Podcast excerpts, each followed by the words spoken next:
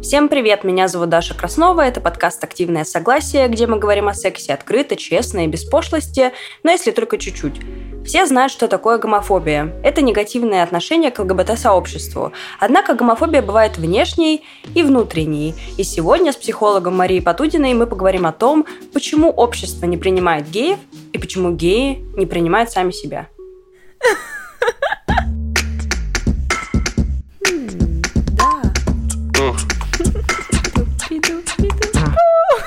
Что? Это секс. Страсть. Да.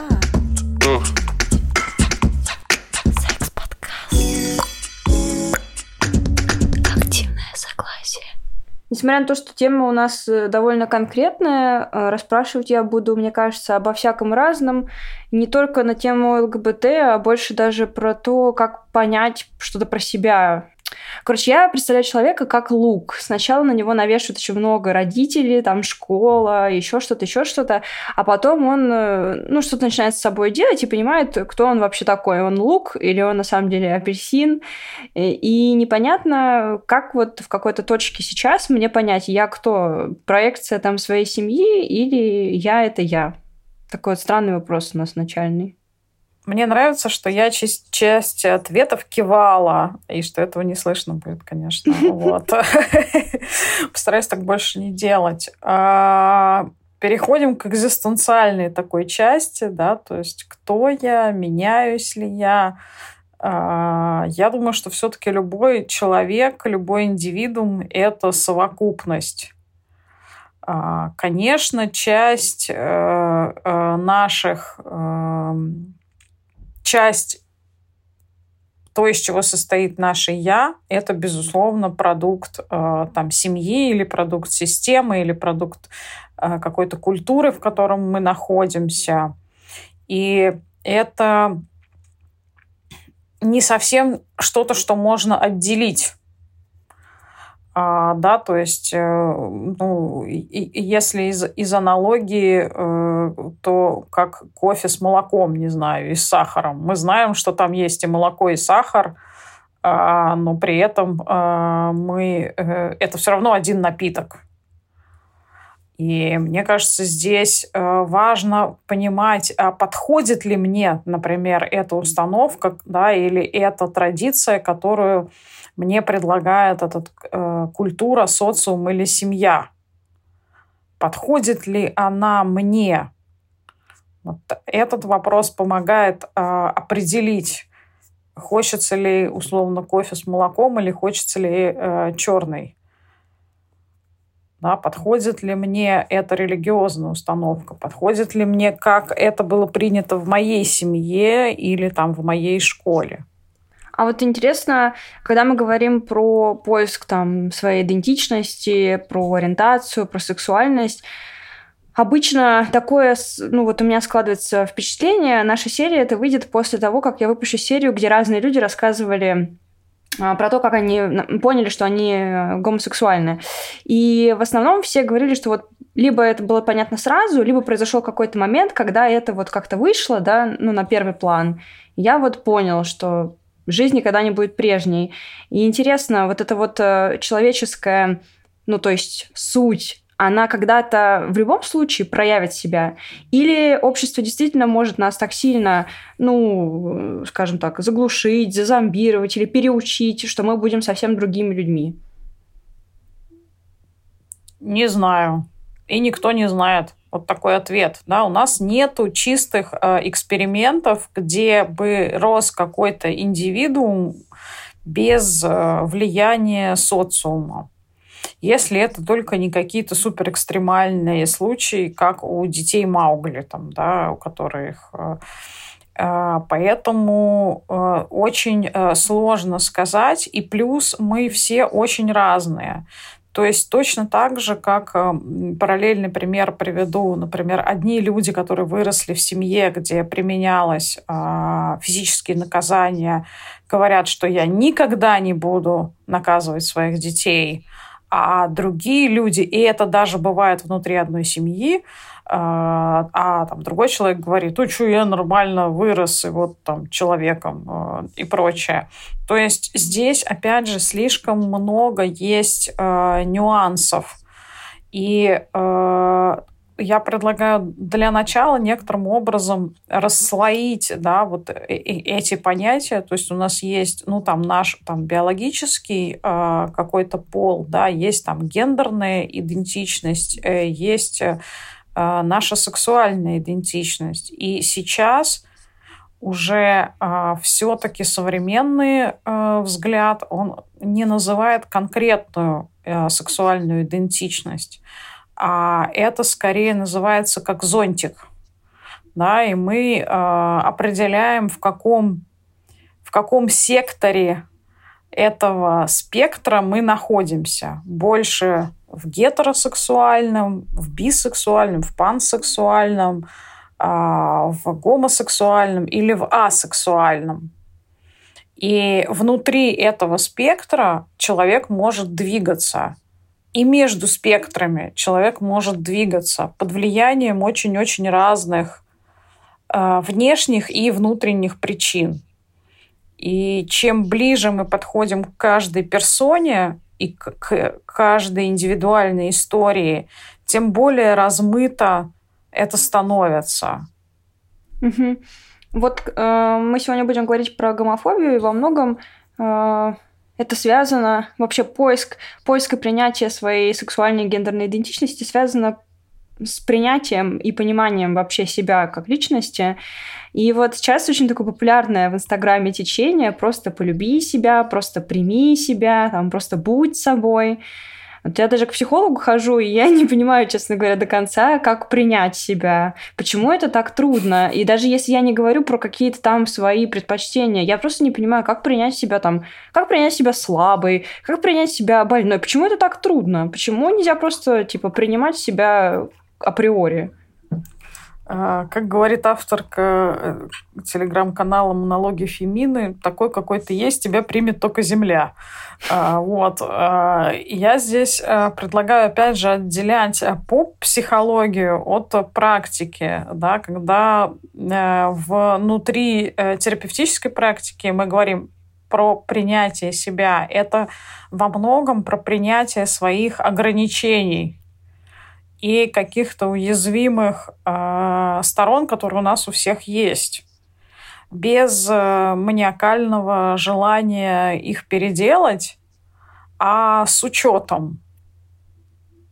Э, я не знаю, как можно сравнить с... Э, есть там высокочувствительные люди, для которых э, там, невозможно носить полиэстер. И mm-hmm. вот у человека есть выбор. Он будет покупать... не знаю, хлопковую одежду там или льняную, или покупать дальше там полиэстер и страдать, ну, потому что все так делают. Все ходят, и я привыкну в какой-то момент. И даже есть шанс, что он действительно в какой-то момент привыкнет к тому, что все время чешется. Вот. Мне кажется, принятие себя — это про первое узнавание себя. А как мне, собственно, сейчас здесь там комфортно, приятно, больно, обидно, и э, понимание своих, ну, скажем, триггерных там, зон, там, да, каких-то своих слабых сторон и своих сильных сторон в том числе. Угу. Вот интересная штука. Я недавно... У меня был какой-то, не знаю, антропологический дурацкий интерес. Я провела утро за просмотром Инстаграма Маргариты Симоньян. Не спрашивайте, почему. У меня нету телевизора, и мне было просто любопытно, что там, в чем сыр-бор. И я посмотрела, наверное, видосов пятнадцать вырезок с ее разных передач и поняла, что у нее обсессия на геев. Она видит в них главных, главных врагов. Ну, а я, соответственно, у меня большинство, наверное, знакомых геев, и я как-то сложила два этих образа, то, что она транслирует людям, и то, что я вижу среди своих знакомых, и подумала, ничего себе, видела бы она, кто ее враги, это такие добрые, хорошие, приятные люди. И мне стало любопытно, почему обществу в целом нужен кто-то, кого нужно ненавидеть, безотносительно конкретики, кто это. У меня ощущение, что у человечество как у вида да, вот у human beings некоторым образом не решена проблемка внутривидовой агрессии. И вот эта вот история «я» и «они», она э, позволяла, видимо, в какой-то момент первобытных, э, первобытных времен, когда надо было выживать, объединяться в определенные группы, и таким образом это э, обеспечивало выживание определенных семей. Да, когда мы говорим про первобытные общества и про там, племенные отношения, это ведь не были племена там, двадцать-тридцать там, каких-то человек. Это были семьи. Это было там пять-семь человек. И вот есть там моя семья и есть другая семья. И, соответственно, одна территория, на которых определенное количество там, не знаю, ресурсов, ягод, грибов, зайцев, которых можно добыть. Mm-hmm. И на тот момент это был... ну, в общем-то, вопрос выживания. И это то, что в людях очень глубоко сидит, и этим удобно пользоваться. Мы видим в современной истории, что, в принципе, врагов можно объявить э, любыми. Э, можно давить на национальность, можно давить на ориентацию, можно давить на э, цвет кожи, можно давить в том числе на пол. Вот. И, в общем-то, это делается, исходя из нужд определенных групп населения, обычно находящихся во власти. Вот, с одной стороны, кажется, что общество всецело идет за государством, типа, чем более лояльная государственная политика, тем более толерантное общество. Но, с другой стороны, даже при жестких законах в крупных городах люди все равно относятся к другим, ну, терпимо, скажем так, даже там в России или еще где-то. Почему так происходит, что люди внутри, ну, как бы идут немножко вразрез вот этой государственной политики, условно? Здесь э, связано с тем, что в большом городе легче потеряться. В хорошем смысле этого слова.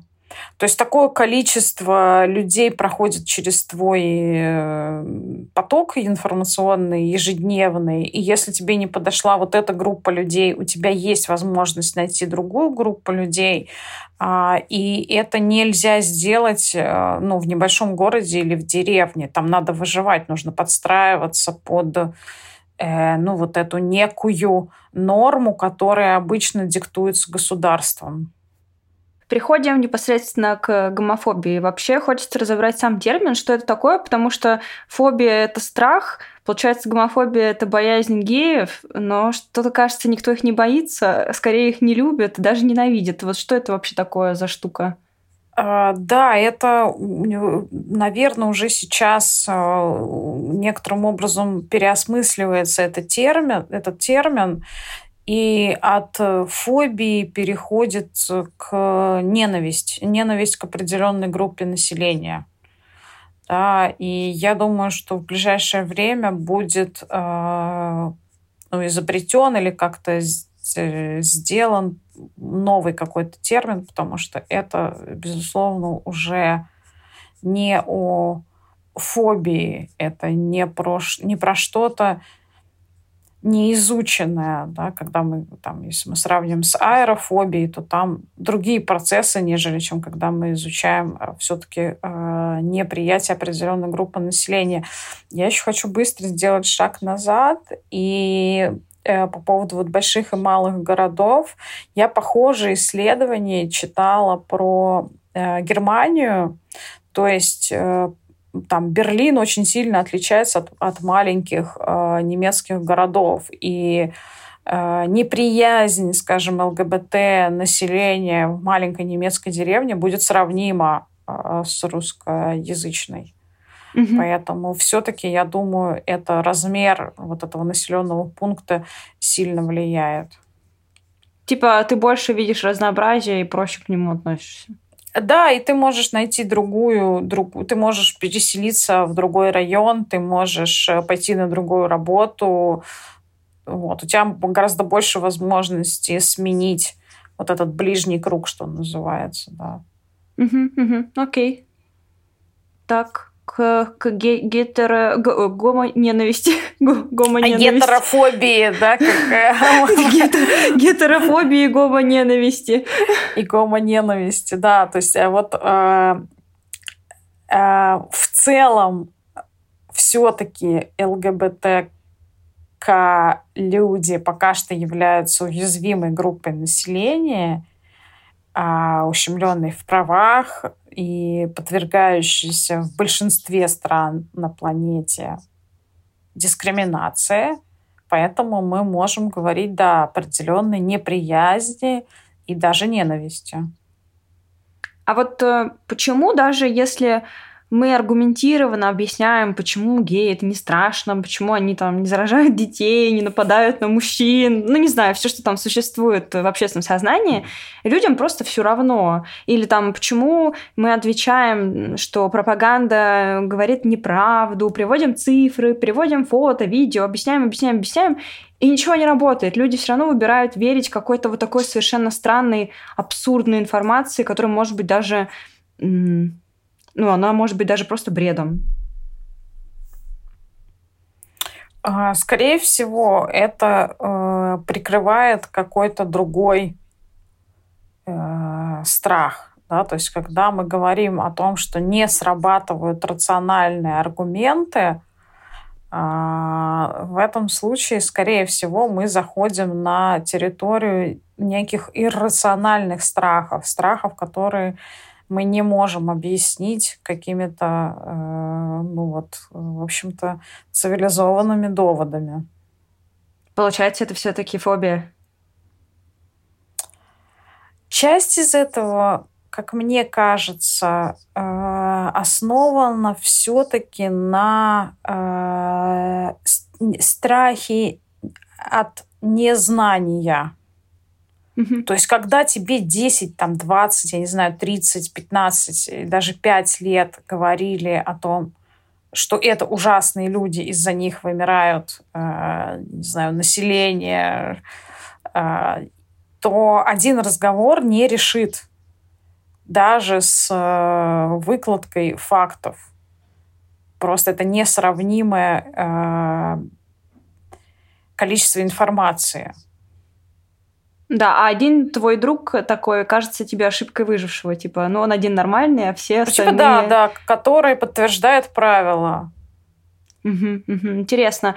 А, знаешь, я еще что заметила, что люди могут высказываться очень негативно на этот счет, но при этом не понимать, что они вообще высказываются гомофобно, и хочется поконкретнее разобрать, кто такие гомофобы и как понять, что ты вообще гомофоб.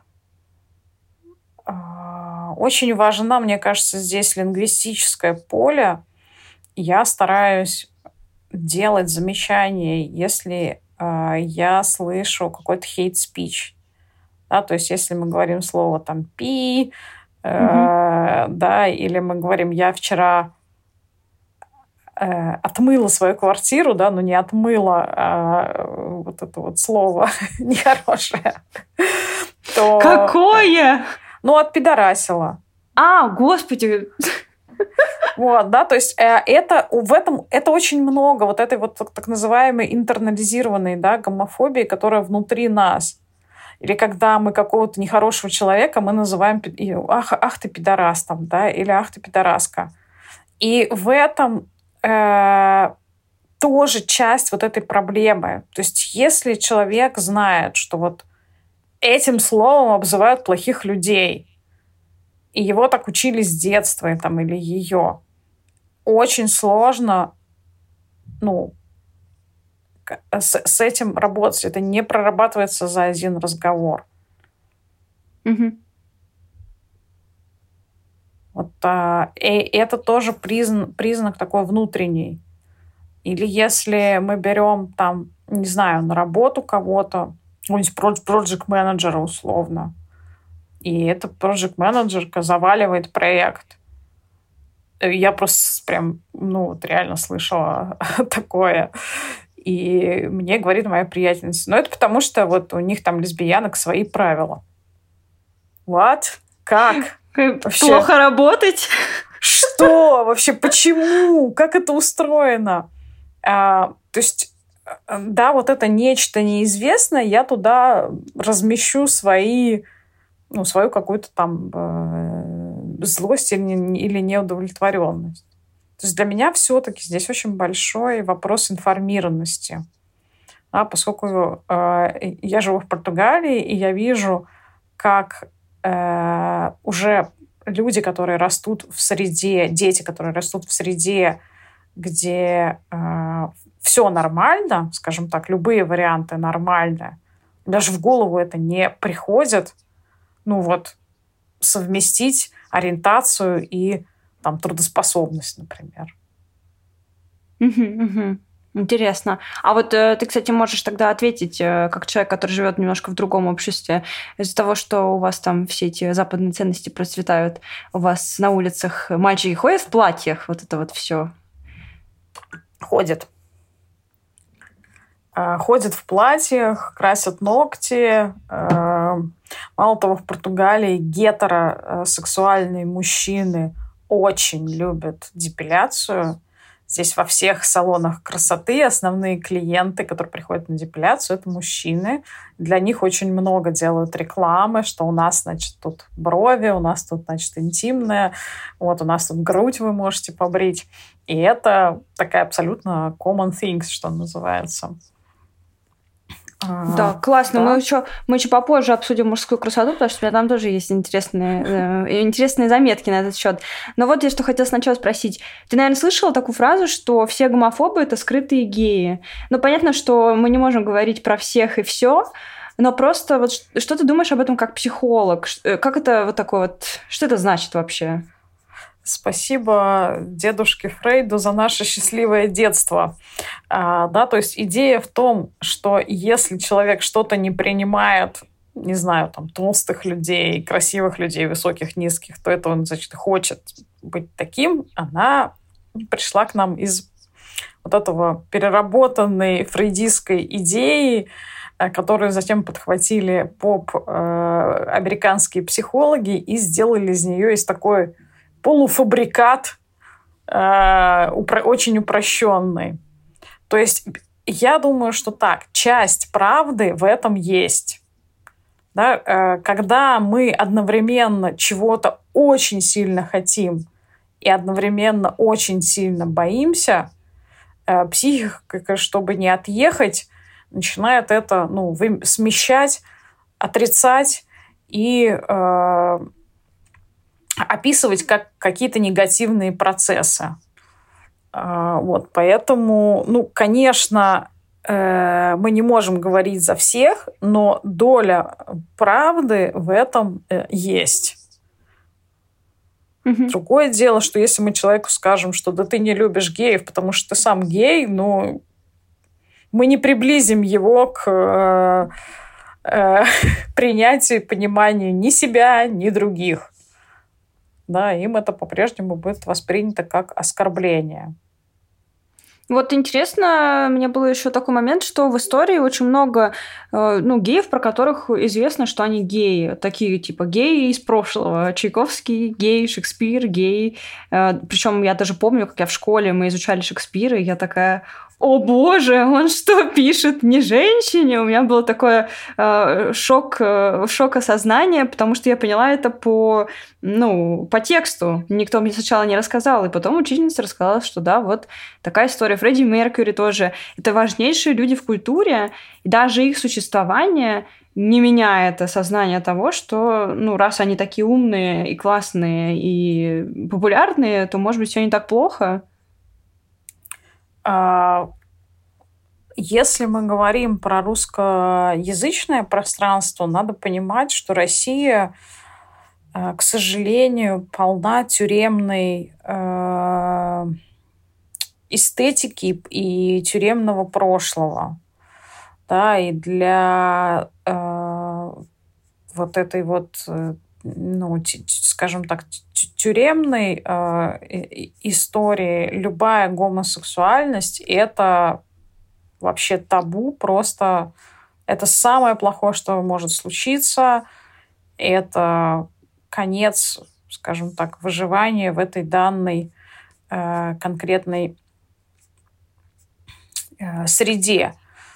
И поскольку этого было очень много, начиная от ГУЛАГа и заканчивая там сегодняшним днем, то те э, ну, какие-то известные люди — это скорее как такие исключения, подтверждающие правила. То есть они ни в коем случае не э, закрывают остальную вот эту вот огромную э, стигматизацию гомосексуальности. Чем отличается гомофобия обычная от гомофобии внутренней? Ну, внутренняя обычно просто плохо отрефлексирована. Это как? Объясни для тех, кто не в курсе, что такое плохо отрефлексировано. Ну, если э, человек говорит, э, в, ну, ладно, окей, геи хорошие люди, мы не будем их вешать на столбах, но при этом продолжает э, говорить слова из серии «она плохо работала, потому что она лесбиянка», ну, это вот оно.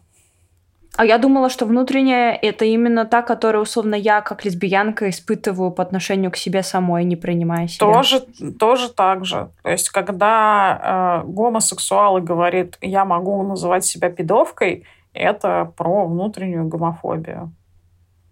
Вот, знаешь, что интересно было? Я пока писала вопросы, я вдруг вспомнила, что почти во всех фильмах американских есть вот этот образ друга гея. У всех женщин есть друг гей в американских, в американских комедиях. И все как будто мечтают о таком друге, потому что он тебя так хорошо понимает и такой классный. Но если мы перенесемся в условия России, где мужчин не хватает, то может ли нелюбовь к геям основываться еще на том, что женщины просто чувствуют соперничество за мужчин? А... Тут еще такая штука, что я очень часто, по крайней мере, в России сталкивалась с тем, с мизогинией внутри геев. Когда геи воспринимают женщин как соперниц, и тогда не хотят никаким образом идти. То есть я тут думаю, что здесь есть и то, и то. То есть и, та, и, и так, и так. А, конечно, они воспринимают женщин как соперниц, потому что многие мужчины э, из-за невозможности открыться состоят в браке и ходят налево. У меня есть, я вот чуть позже тоже это описывала, что у меня есть в жизни два примера. Одна женщина, которой мужчина сделал каминг-аут, а другой друг, который спит с этими мужиками, которые не сделали каминг-аут, и он мне рассказывает, как они то появляются, то исчезают. У них вот такие вот странные отношения. А... Я просто не знаю, можем ли мы переложить вот этот кинематографический образ американского гея на русскую как бы ментальность, скажем, да, и русскую действительность. Mm-hmm. И если и можем, то это будет какая-то действительность таких крупных э, городов. И э, я думаю, она во многом еще связана с безопасностью. Ну, там, условно, в компании гея ты будешь всяко себя чувствовать безопаснее, чем... Ну, и с ним можно там потрещать о косметики и лаки для ногтей, о чем практически невозможно там потрещать с гетеросексуальным, с гетеросексуалом. И, и, и также наоборот. С женщиной можно обсудить своих любовников, секс со своими любовниками. Да, то есть мужчина-гей скорее сделает это с женщиной, чем со своим гетеросексуальным другом. Я очень маленькая была, только появился Инстаграм. Я подписалась на всех, по моему мнению, красивых парней тогда, потому что я еще не встречалась с девушкой. Потом я начала уже встречаться с девушкой, захожу я в гей-клуб и вижу, что вся лента моего Инстаграма там. То есть все, реально все парни, на которых я подписалась в Инстаграме с позиции «какие красивые парни», оказались геями. Вот я, меня вынесло вообще тогда. То есть и они не как... Я думала, блин, а вы же пойдете завтра... Ну, сейчас вот... посветает, да, станет светло, и вы пойдете на работу в банк, там, в эм че эс, в эм вэ дэ. Ну, то есть они выглядят брутально, никто не показывает, что они не только феминные бывают. Ну, они не показывают, потому что, по крайней мере, в российском обществе это реал небезопасно. Да, будешь вот этим, не знаю, как там в тюрьме называют таких людей, вот... Это же э, провал, провал твоей карьеры, э, где куча всяких, э, как это, важных сделок решается там в банях, в стрип-клабах э, и так далее. То есть и, и, и, и это не осталось где-то там в девяностых. Это по-прежнему э, очень... маскулинная, очень гетеросексуальная среда. Достаточно открыть, я не знаю, состав нашей Государственной Думы. Вот, и посмотреть там, ну, ладно, окей, количество женщин там супермаленькое, но там вот сколько-то мужчин. Ну, мы можем взять все равно статистику, сколько гомосексуалов на пятьсот там, человек. И это все равно будут те же, там, я не знаю, пятнадцать процентов. То есть по-любому у нас в Думе есть пятнадцать процентов гомосексуалов, но мы никогда про них не услышим ничего. Это будут те же чуваки в пиджаках, которые будут шпарить про традиционные ценности. И в любом банке, в любой крупной корпорации эта статистика, она неизменна, по-моему, она не меняется от э, века к веку. А почему, вот во... а почему они вот не могут просто, ну, как бы, зачем они вообще против себя действуют, получается, все эти мужики? У них же даже власть есть, получается. Ну, то есть они уже не просто какие-то там мужики, они мужики, ну, высших слоев. Они мужики высших слоев, но в этих высших слоях запрещено быть опущенным. А это вообще возможно как-то прожить эту травму тюремную? Да, но ее надо отрефлексировать, признать, ну и как-то, как-то работать. Ну вот, вот в нашей загнивающей Европе, вот они тут уже вполне министры, там женятся друг с другом, и мужчины, и женщины, ничего, нормально. Все живы пока. Да, да, интересно, повлияло ли это на демографию, знаешь, количество браков гетеросексуальных и все остальное? Ну, это вот про то, что есть же большое исследование американское, оно доступно там при очень поверхностном гуглении, когда э, психологи взяли, они десять лет изучали пары однополые, которые усыновили детей. Там было как-то то ли, то ли даже двадцать лет они изучали этих детей. Нет, никакой корреляции нет. Ну, там, мы с тобой из страны вообще, где мамы с бабушками воспитывали э, кучу процентов. Это однополая вообще-то семья. Да-да-да, точно. Есть такая интересная концепция, с которой почему-то согласен э, Лукашенко. Меня это очень рассмешило в свое время. Что лесбиянство – это на самом деле проблема мужчин. И происходит оно по, по той причине, что мужчин достойных на самом деле так мало – ну, что женщины по этой причине выбирают женщин. И более того, некоторые мои подруги гетеросексуальные говорят, что Даша, мы просто устали от этого патриархата, от этих странных мужиков, поэтому у нас есть такое ощущение, что мы будем пытаться попробовать отношения с женщинами. Вот как тебе такое мнение? Как тебе такое, Илон Маск? Конечно, Лукашенко у нас вообще поставщик мудростей. Вот. Но если бы он один так думал, я такое встречала и в психологических э, форумах. Э, я когда к нашему подкасту готовилась, я наткнулась на какую-то таблицу, где было написано э, что-то типа предрасположенность к гомосексуальности. И там как раз неудовлетворенность якобы партнером своего противоположного пола была... О, это я нашла, называется «Симптомы предгомосексуальности». Вот. Это, конечно, все булшит и бред, да, так сразу скажем, чтобы люди не пугались. Но это устойчивая э, конструкция довольно, которая она основана на том, что э, причины, по которым у человека э, э, да, сексуальная ориентация, как она вообще образуется, мы до сих пор не знаем. То есть мы знаем, что это совокупность неких биологических и социальных причин, но что на самом деле мы не знаем. И раньше одной из концепций, да, была действительно концепция того, что вот неудовлетворенность партнером противоположного пола.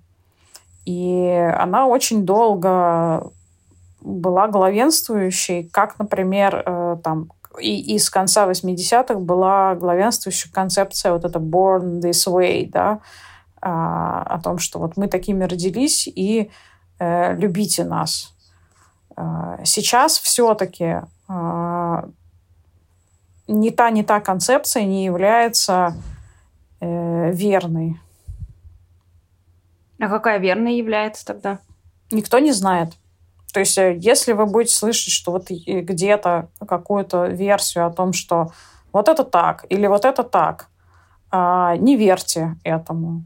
То есть здесь все как в философских школах. Вот по версии этого ученого это вот так, по версии вот, значит, другого ученого это сяк. Кстати, а как... На самом деле, да, или там правда, истина, никакого такого однозначного ответа нет. Кстати, концепция Born This Way в свое время очень много мне бед принесла, потому что я пыталась как-то проанализировать свое прошлое и поняла, что, в принципе-то, за уши можно многое притянуть, условно. Я не хотела ходить никогда там в суперфеминном образе, я играла в футбол, ну, там, какие-то такие... Я не любила куклы никогда, но при этом, там, я готовила, я чувствую себя женщиной, я этот act like a woman, все такое. Ну, то есть, и я... Ну, много действительно не понимала. У меня действительно в подростковом возрасте не было таких м, идей. То есть мне всегда казалось, что для меня первичен именно человек и его какие-то... Ну, набор каких-то его качеств. И да, вот в моем случае это было прям трудно. Я, я никак не могла себя ни в какую... Я все хотела себя в какую-то категорию записать. К гетеросексуалам не получалось, к лесбиянкам не получалось, к борнзе своей не получалось. И еще, блин, вроде как бы долго уже в отношениях с женщиной, и при этом парни мне тоже визуально нравятся, и я прям страдала из-за этого. А, да, и не только ты, и поэтому сейчас вот то, что мы видим, вот эта зонтичная концепция а, ориентации или идентичности, она как раз и стала такой широкой, потому что дофига людей а, стали говорить: подождите минуточку, мне нравится там целоваться, не знаю, с мужчинами, но я совершенно не готов там с ними жить. Или мне нравятся там эпизодические кинки с женщинами, но я совершенно не готова там вступать в долгосрочные отношения. Тогда мне, мне куда? К умным или красивым? Вот. И поэтому-то, ну, мы и говорим, что чем ближе мы подходим к каждому конкретному индивидуальному там, случаю, тем больше э, это размывается. Да, и, ну, наверное, в, в какой-то современной системе мы могли бы сказать: ну, окей, если там тебе нравятся и мальчики, и девочки, наверное, это там ближе к бисексуальности или ближе к пансексуальности. А, но вот, опять же, романтические отношения, там, сексуальные отношения, долгосрочные какие-то там глубокие отношения — это все три разных отношений, в которых могут фигурировать совершенно люди с разной там сексуальной э, ориентацией. Вот мы немножко затрагивали тот момент, когда говорили про эпиляцию, и сейчас мы тоже говорили про выбор партнеров. Все-таки многих женщин, э, да и мужчин тоже, я думаю, не отпускает этот вопрос, почему гомосексуальные парни такие красивые, такие ухоженные всегда, почему они так стараются следить за собой. Не обязательно феминные, многие брутальные чуваки ходят в спортзал. Ну, то есть среди гомосексуалов практически нет вот этой концепции, что круто быть с пузом, там, что-то такое, ходить в странном синем таком костюме с, б- с блеском, знаете, неприятно, майку надевать под рубашку. Вот почему так? Почему? Когда ты на них смотришь, действительно, ну, невольно возникает вопрос, что женщины думают: почему? От кого, кого я выбираю? Почему я должна выбирать вот этого? Почему я должна выбирать вот этого? Я согласна вообще в, в этом вопросе. Мало того, считаю, что вообще мужчинам надо в платьях всем ходить. Это гораздо красивее, вот, чем вот этот вот с блеском костюм. Мне кажется, мы возвращаемся и тут ходим вокруг э, такого термина, который мы забыли сказать, про токсичную маскулинность, да, и про то, что э, это скорее вот в этой э, секторе это некая, ну, норма, а вот ухаживать за собой, там, выглядеть красиво для мужчины, э, не знаю, там, пользоваться кремом, пользоваться там гелем, пользоваться, следить за трендами какими-то моды. Это вроде как э, ну, более такая феминная э, история. Это и, по-гейски. Соответственно, да, это, это гейство. Вот даже да, мы вот говорим, что и в лингвистическом поле это стигматизировано, и в одежном поле это некоторым образом стигматизировано, да, что это, ну, не принято. Конечно, сейчас уже все это гораздо лучше, э, да, э, но мы еще далеки от моды там, семнадцатого века, когда мужчины носили чулки, каблуки, э, гульфики, парики, э, пудрились, и это было вообще просто муа, шик. Э, вот, поэтому это диктует среда, это прямо сто процентов, и это очень видно, когда мы берем большой исторический кусок. То есть если в среде нормально и самые крутые короли, там, судьи и всякие придворные, да, собственно, мужчины одевались вот в чулки, то это будет очень... Да, если среда мужчину в чулках воспринимает как опущенного, то это нет. Вот, кстати, интересно, есть такая история в интернете, можешь загуглить, там есть история про мужчину, он американец, и он то ли адвокат, то ли кто-то, его фото разлетелись по сети, он любит ходить в юбке и на каблуках, при этом у него mm-hmm. там жена, три ребенка, он такой супер отец, и он, мне очень нравится... Да, его зовут Марк, вот, по-моему, только он немец, я подписана О. на его Инстаграм, обожаю, просто обожаю. Очень, очень yeah. крутой чувак, и мне yeah. нравится, что он просто разрушил все... все эти стены, все нормативы разрушил. И еще, знаешь, что интересно? Интересно вот что. Наверное, все-таки тоже это связано с этой тюремной историей нашей, что в России вот такое вот жесткое неприятие, да, уход за собой. При этом, например, в Турции, э, мусульманская страна, да, мужчины очень за собой следят, они очень красивые все, они там и серьги, и кольца, и, ну... Очень-очень другое отношение к себе. Для них эти признаки являются маскулинными. Да, тут же угу. важно, что из признаков именно внутри общества считается маскулинными, а что феминными.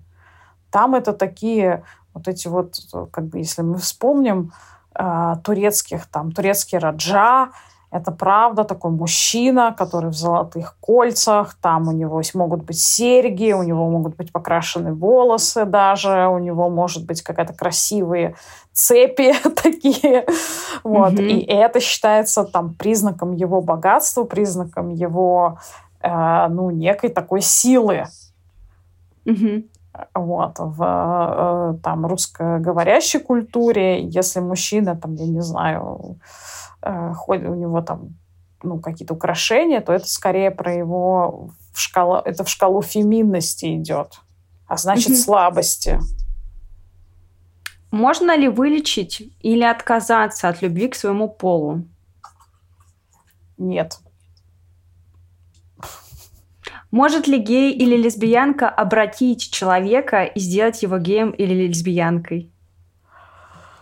Ну, наверное, в принципе, как бы все возможно. Там какой-нибудь ноль целых ноль один процента существует. Мне кажется, что все-таки, э, если...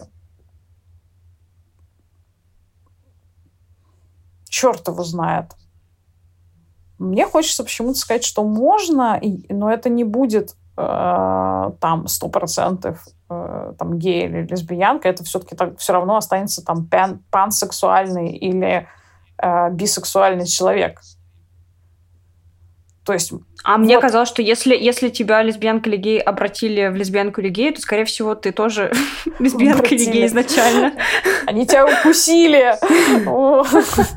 Ну, в смысле, что если тебе понравился, условно, так сильно секс с человеком своего пола, или ты влюбился в человека своего пола, ну, значит, ты, ну, либо флюидный, либо вообще из тех Это... самых. Смотри, здесь мы идем вот к моменту э, идентичности. Как я себя идентифицирую?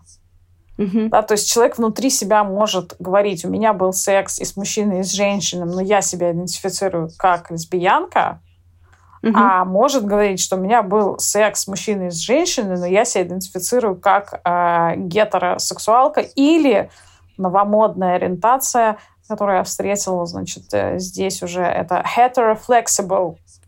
Ой, я очень люблю. Я всегда говорю всем, что я гомофлексибл. Вот, поэтому, ну вот тогда мы скорее вот про это говорим, да, что я себя определяю как гетеро, но в принципе могу, mm-hmm. в принципе это флексибл, да, или наоборот.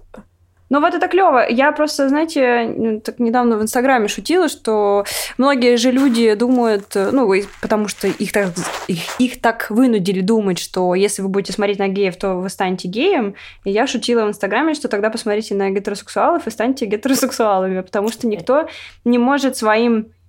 Ну, примером, наверное, там, тем, что люди ходят за руки, обратить других в свою какую-то секту, не знаю.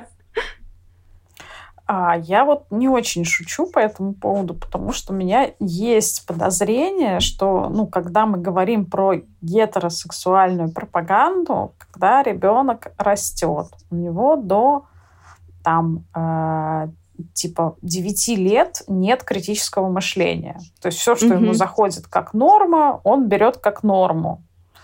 И э, если он в этом возрасте условно видел только М и Ж, это для него будет и будет, скажем так, вот этой вот нормой, которая будет везде. И э, вся литература, весь кинематограф, все мультфильмы, э, сказки, где они жили долго и счастливо и умерли в один день, значит, э, сказки про злых мачех и отчимов. Это все пропитано гетеронормативностью. И у нас нету другого, другой планеты, где была бы э, однозначное, допустим, культурное и средовое влияние с гомосексуальной культурой. Э, как, mm-hmm. Чтобы мы могли сравнить. А сколько бы было тогда в популяции, например, там, да, ЛГБТК людей, если бы у нас вся культура там, с...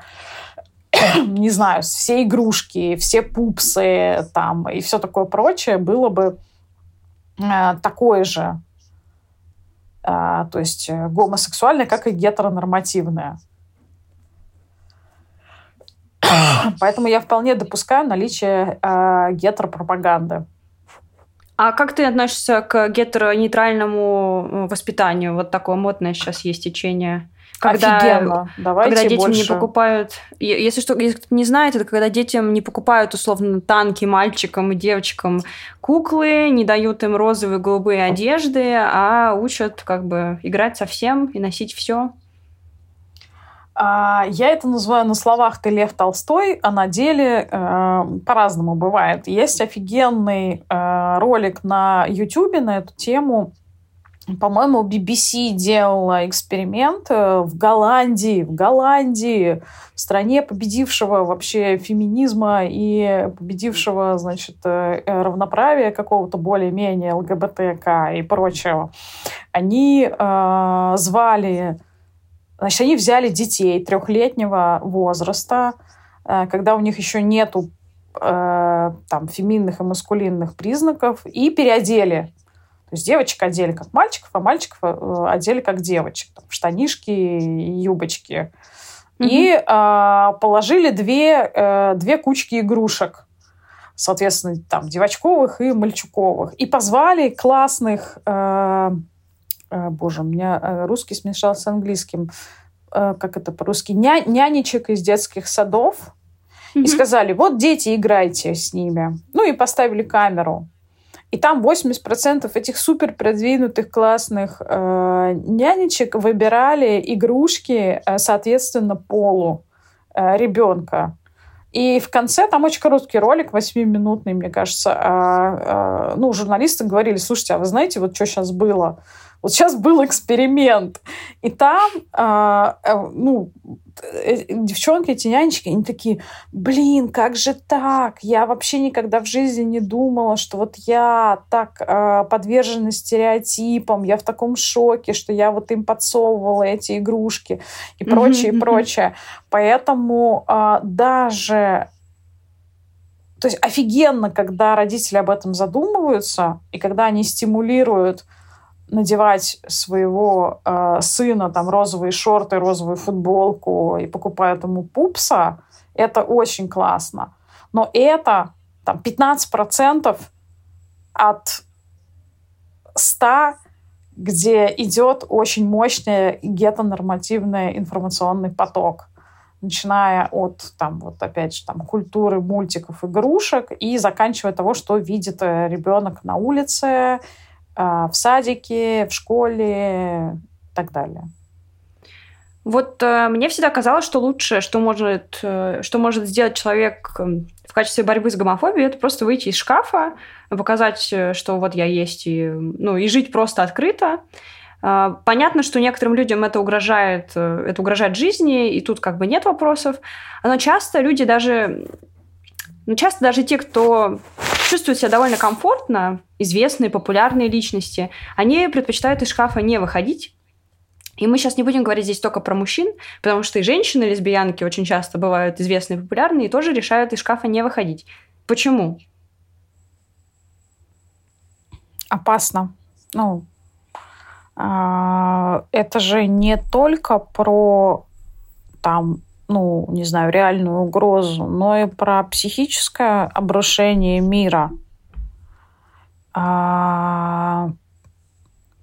Отвержение родителей. Это очень угу. болезненно, и для многих это невыносимо. Ну, там, мы говорим про то, что еще и в э, нашем там обществе это может быть, это реально может быть потеря карьеры. А, и это больно сталкиваться вот с отвержением на разных уровнях. Нужно обладать определенной, ну, там, смелостью, да, готовностью. И на это не все совершенно готовы. Но когда, ну вот в Америке просто тоже был такой период, ну, сравнительно недавно, когда все знаменитости в какой-то момент начали, ну, вот как было MeToo, когда все начали говорить про насилие, и было такое же с ЛГБТК-тематикой. Люди начали делать каминг-ауты постоянные. Ну, и казалось, что если это просто не начать, ну, оно и не начнется, как бы. Это так. Здесь, а, а, а, если это не начать, то это не начнется, но это не, не, не, нельзя начать из-под палки. Угу. То есть должен быть какой-то накопленный ресурс, когда человек говорит, окей, я готов или готова столкнуться с определенным количеством там, непринятия и непонимания, и я это вынесу, я это выдержу. А ты согласна с тем, что часто это непринятие, отвержение и непонимание, это сконструированное непринятие, отвержение и непонимание? Ну, то есть иногда люди делают каминг-аут и все такие, там, типа, я знал, или окей. А, конечно. Так же, как и я согласна в том, что бывает, что это непринятие вполне реальное. Вот открытый э, гей, э, журналист э, Чемоданов Милослав угу. писал, ну, делал проект, как он сделал каминг-аут для мамы. И он публиковал свои письма ей и там ее ответы. И при том, что это было совершенно всем очевидно, ну, я имею в виду его ориентация, и он сделал каминг-аут уже в очень взрослом возрасте, там, а-ля ближе к сорока. И, ну, очевидно, что его мама где-то там на периферии сознания это знала. Mm-hmm. Так что, ну, казалось бы, почему у моего ребенка никогда ни разу не было девушки? Там, и так, вот. а, все равно это было болезненно для их, ну, для них обоих. Да? И он писал, что ему потребовалось вот накопить сил, чтобы э, сделать этот каминг-аут. А почему, как ты думаешь, родители вот предпочитают такой формат поведения, когда ты десять лет смотришь на своего ребенка и понимаешь, что у него нету, ну, там, мужа или жены, но ты не задаешь этот вопрос, или у тебя даже нет идей, или ты предпочитаешь молчать. Почему все люди, ну, почему многие люди выбирают эту идею? Страшно, очень страшно. Вот. Там mm. сво- свои страхи, э- да, э- са- самые могут быть разные, да, начиная от того, что э- мой ребенок э- вот, отвергнут этим обществом, он там э- не принадлежит к большинству, и это страшно. Вот, и заканчивая, что у меня не будет внуков, или что, а вдруг это я там в чем-то виноват или виновата, там я плохой родитель. Угу. Вот, то есть а там очень много невыносимых таких чувств, и если нет привычки там с этим разбираться, как-то это рефлексировать, как-то делиться с кем-то, то предпочтительнее засунуть голову в песок. Мне кажется, похожая штука с депрессией, да, когда ну, там, человек лежит, он уже встать не может, у него уж там, не знаю, суицидальные мысли, что мы сейчас, куда мне прибить веревку, вот, а родственники такие, а, а, а что, что там происходит? Я, да нет, вроде нормально все.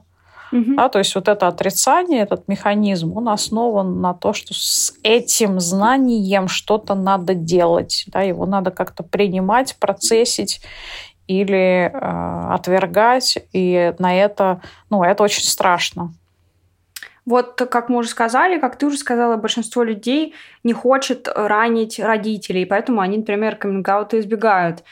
Вообще, в целом, для меня концепция... ранить родителей собой, она какая-то странная. Ну, то есть, почему человек взрослый должен скрывать себя? Почему он считает, что он как-то ранит других собой? Это для меня немножко непонятно. Но при этом, но при этом вот люди боятся. Нормально ли бояться ранить родителей? Тут не только ранить родителей, а еще и себя ранить. То есть э, страшно, например, э, что тебя отвергнут. Так у тебя хоть какие-то там, хоть такие какие-то родители есть, какие-никакие.